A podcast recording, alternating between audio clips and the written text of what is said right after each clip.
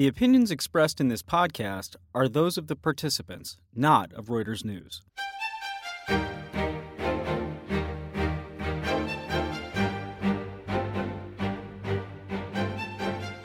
Hello and welcome to the Exchange Podcast. I'm your host, Rob Cox, editor of Reuters Breakingviews.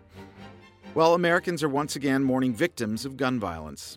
It's been a little over a week since 49 people were slaughtered in an Orlando nightclub by a 29 year old madman wielding an AR 15 and a semi automatic pistol, both of which he bought legally.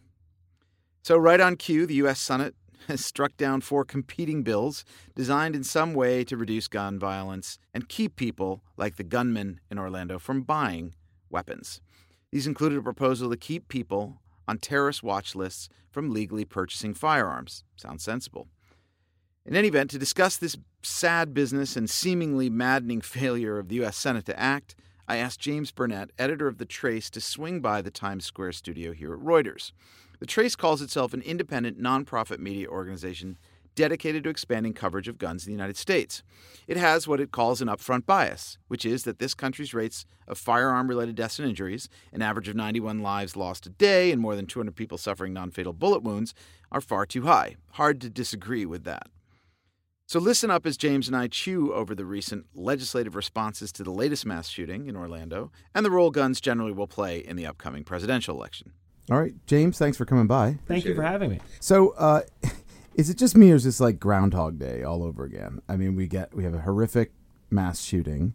Everyone freaks out. Polls show Americans want to strengthen gun laws. Uh, Congress sort of acts. A bill hits the floor. In this case, four, but nothing happens. Republicans crush it, and we're sort of left with with nothing again.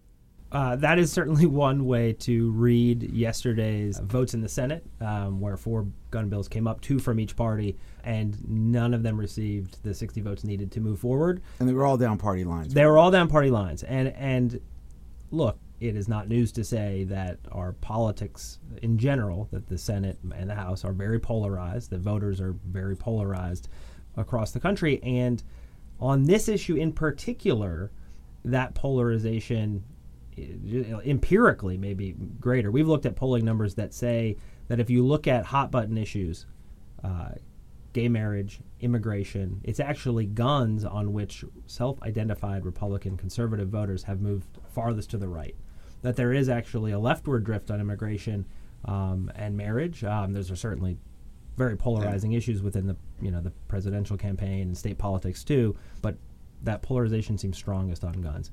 Um, there was a bipartisan bill put forward, obviously, after Sandy Hook, the Manchin Toomey mm-hmm. bill, that would have expanded background checks to private sales and internet sales. But if you wanted a private transfer, if you lived in a rural part of the country where it was hard to um, get to the gun store that would need to run the background check, there was an accommodation for that.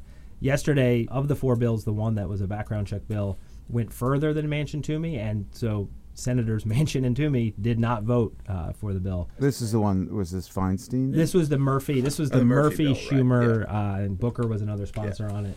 Um, it was a universal background check bill that went down. I think that actually drew the fewest votes of the four right. that went up yesterday. And uh, so on the federal level, um, yeah, the two parties are at loggerheads. But but if you look at these polls, and many of which maybe you guys have cited, but show the majority of Americans seem to be in favor of some sort of tightening up of guns regulations in the country. I mean, that seems to be by a pretty wide margin. So why is that not reflected in the, the sort of politics in the Senate? The polls do show broad support. I think the, the you know different polling organizations are out surveying on this all the time, but you'll see numbers in the 80s and even low 90s yeah. um, for uh, extending background checks to all gun transfers. Um, the terror closing the terror gap um, is polling again. I think in the 80s. Who, who are the 20 percent who don't? We actually are working on a piece on that right now, um, and and so far we actually haven't pinpointed. It's difficult because the sample sizes are small to, right. to actually pinpoint that.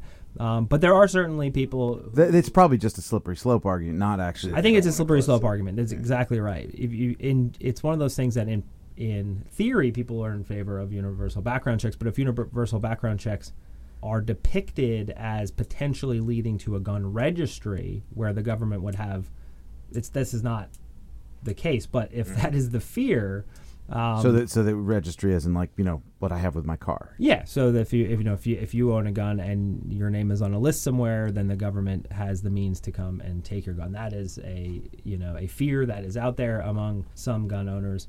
Um, it is not um, backed up by the facts as as we know them, but Right. um, that does drive the debate a little bit in that So, direction. but isn't it different? I mean, isn't it di- a little bit different this time? You have Orlando, and, and actually, arguably, San Bernardino was the same case in December, where you have a clear demonstration that that our gun laws are being exploited by people who would do harm to Americans under the sort of rubric of Islamic terrorism, right? So both the shooter in Orlando uh, and the, the husband wife couple in San Bernardino basically pledged their allegiance to uh, Islamic State uh, in in killing people.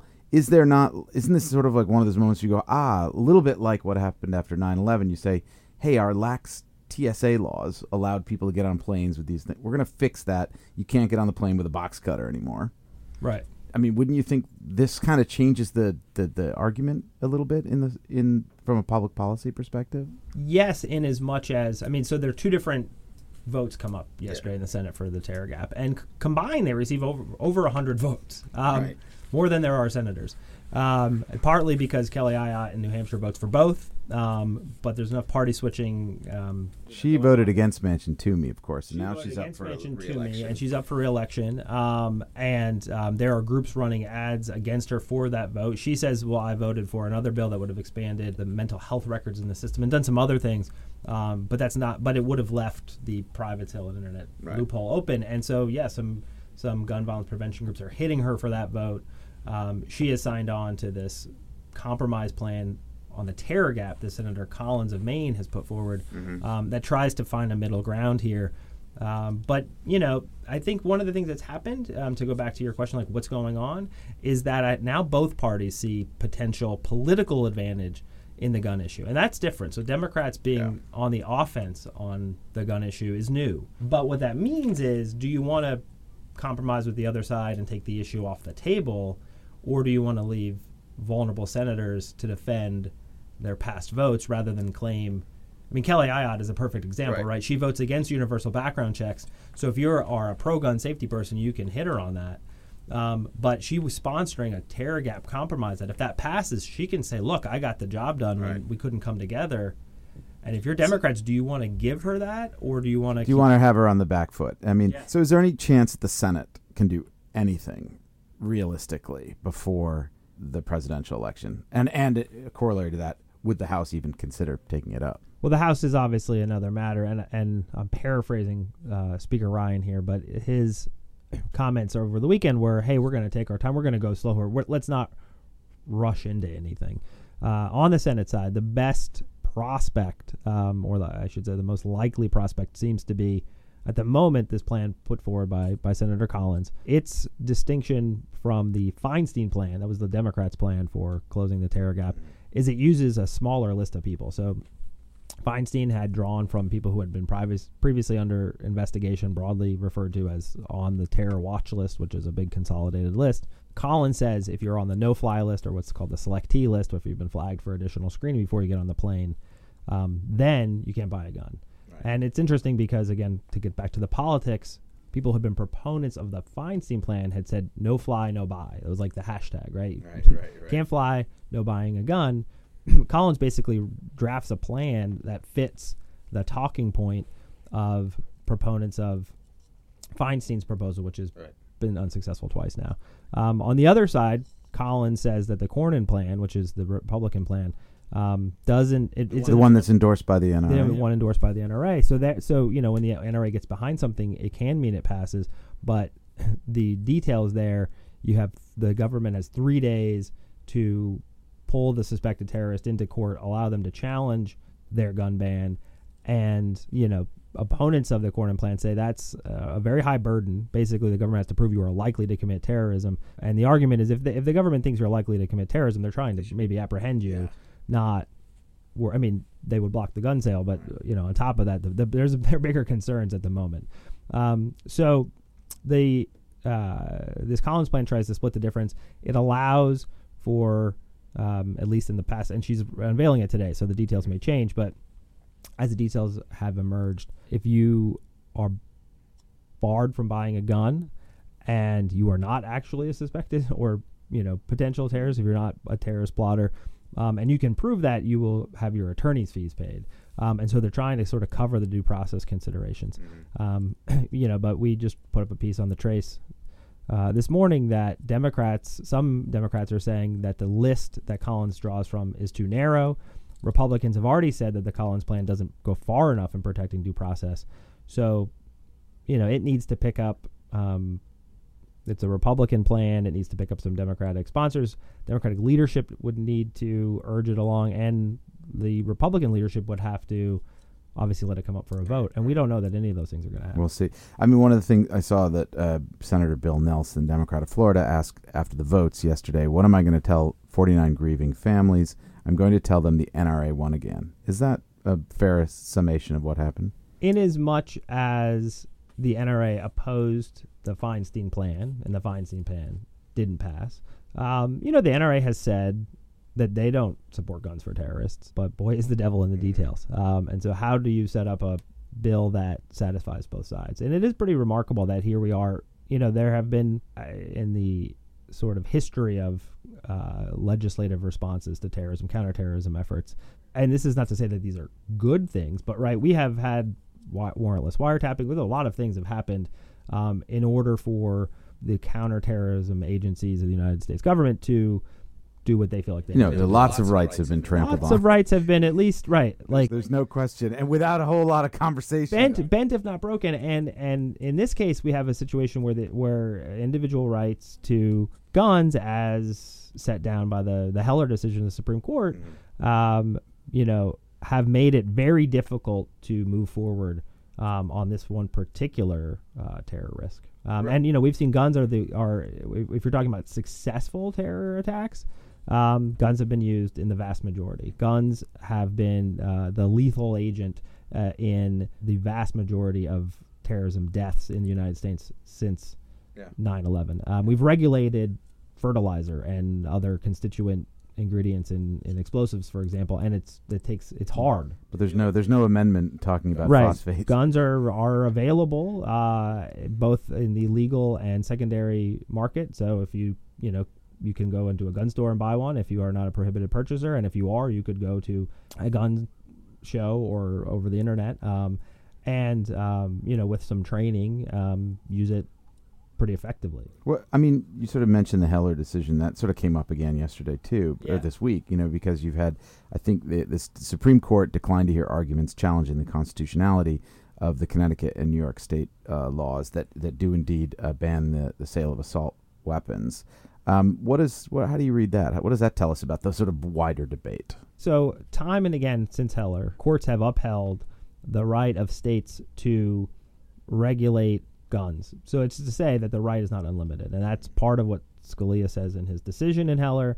Um, and that's part of what courts that have states found have the right to regulate Right, the individual right to bear arms. That's right. It's it, that there is a right, but it is not unlimited. It does not extend to every kind of gun in every sort of place by every sort of person.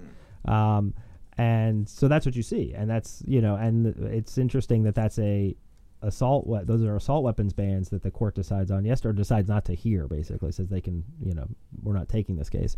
Um, and we do see coming out of Orlando um, renewed interest and renewed calls including from the president and vice president of the United States, to um, reinstitute um, or to take another look at a federal assault weapons ban, which, um, as a matter of politics and policy, is is a hugely complicated thing. But the courts have said, you know, if states want to do this, we're we're cool with it. Right, which is so. So you could see more states do that. You could, um, you know, the the, the assault weapons. Problem is, you can still cross the border. Right, the- you can go and buy one um, across the border. Um, you know, in in the next state over. Um, that's an issue we see with handguns. Uh, the assault weapons ban. There is a strong emotional appeal to it. I think, particularly at a moment like this, if you are someone who favors tougher gun laws, you know, it's the old assault weapons ban's role in reducing gun violence was unclear. Um, and we have the fact of the matter is that the vast majority of gun violence um, is committed with handguns. Um, and that the bigger issue and something we're looking at the trace, um, maybe magazine size. That's a controversial. Those policies are controversial as well. But the number of guns that you can, fi- the, rather, sorry, the number of rounds you can fire before you reload might correlate more directly to the outcome of a, of a shooting than than whether it is an assault weapon or it's the capacity of the magazine. the capacity of the magazine might might matter more. sort of also in, the, in this topic, we had uh, a court in Bridgeport, Connecticut yesterday heard arguments um, uh, from the maker of the Bushmaster AR-15 that was used to, to at Sandy Hook to kill 20 kids and six educators. Th- they made a motion, Bushmaster, well Remington, to dismiss a lawsuit accusing the company of, I guess, negligent entrustment, which they say is a loop, which is though they enjoy incredible shield protection under the, the protection of con- what is it the lawful Protection of Lawful Commerce and Arms Act, PLACA, the right. placa me- you know, rule. Um, this seemed they seem to the, the lawyers seemed to think they have an argument here that um, that Bushmaster sort of in some way knowingly knew that its its weapons would be used for some purpose other than um, I don't know hunting and shooting cans or something like that and actually killing people. Um, I mean, how do you guys see that?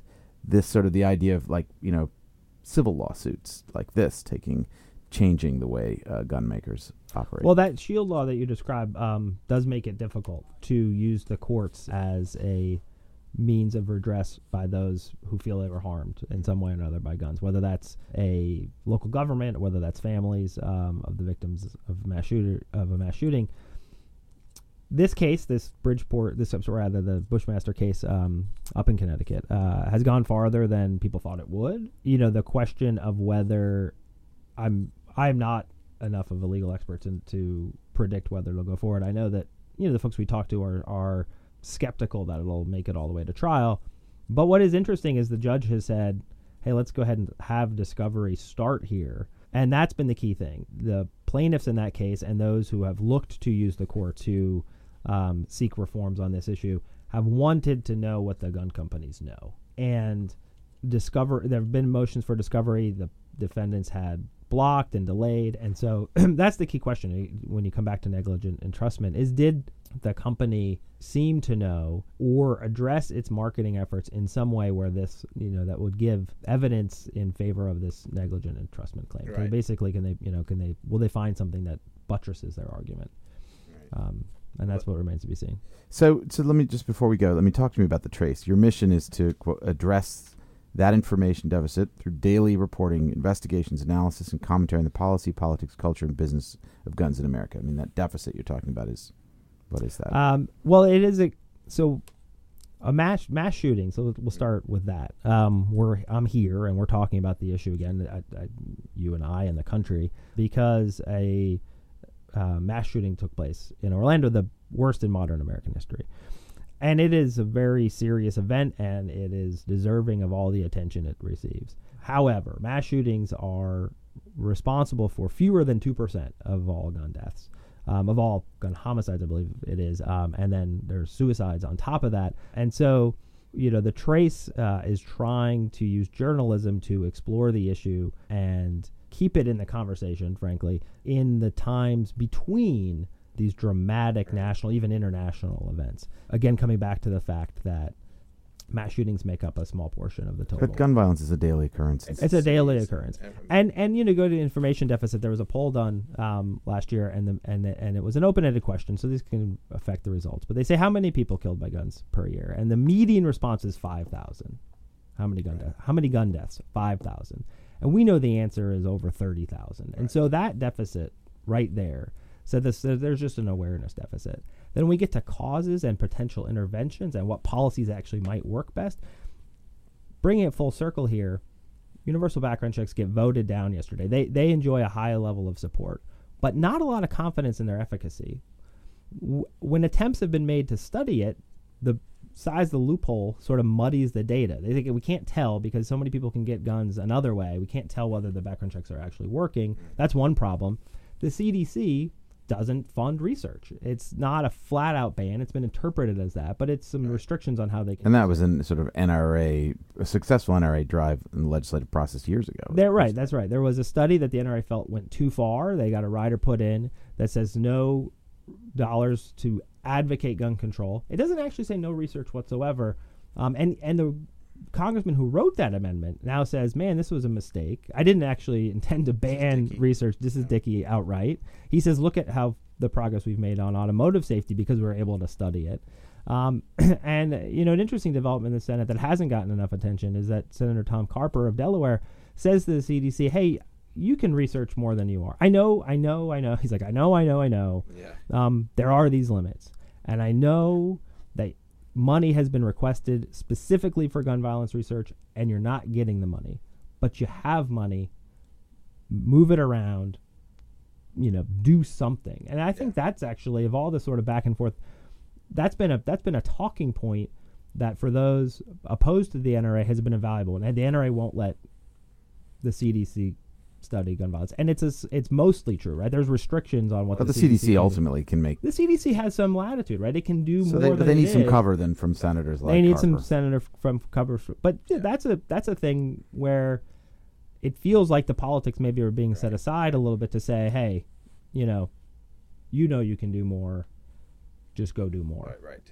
And it would be better to, to say to, to kind of let this ban be the reason we're not doing more, but let's just set that aside and, and ask what you can do. So now you guys are funded by Everytown for gun safety. Uh, that they are. Uh, that's Mike Bloomberg's organization. How do you balance the, the this argument that you might be biased in some way? I mean, how do you do that as a journalist in, in your reporting?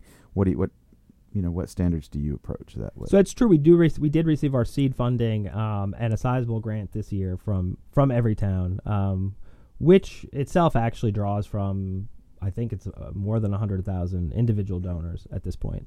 Um, we also have secondary uh, supporters at this point and are actively writing grants and seeking additional uh, sources of financial support.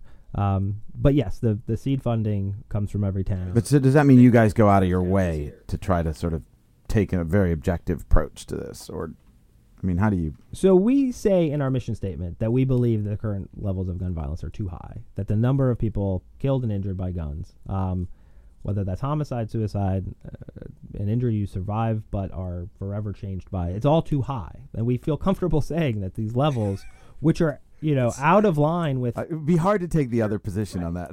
It's not high enough. just to throw it, like 90% of the women killed by guns in high income countries are, killed in the U.S. So the U.S. makes up 90% of female gun deaths in, in high income countries. That doesn't seem like where it should be. Um, but beyond that, we're reporting out the you know the questions of um, what's driving uh, those those rates. How might they be reduced? And I think that the single subject um, nonprofit news startups, of which we are one, are pretty the same in that. You don't start one of these things if you think the status quo is okay. And so, you know, sites that cover criminal justice, climate change, it's the same thing. They think that some change needs to happen. Um, but then they use journalism to figure out, you know, the pros and cons of the different approaches. Um, and to, um, as journalism can do, hold people accountable on both sides of the issue. Um, and so um, we are 100% editorially, editorially independent. Um, and one thing that we have found, um, you know, as a single subject site, I do think you want you go in saying, will there be enough to cover, frankly, to sustain us in a way that you feel like you can keep people paying attention? And the truth is, in our issue, there's been um, more than we can handle. Well, sadly, I'm, I'm afraid that's the truth. Well, thank you for coming by Times Square, James. I appreciate it. Thank you.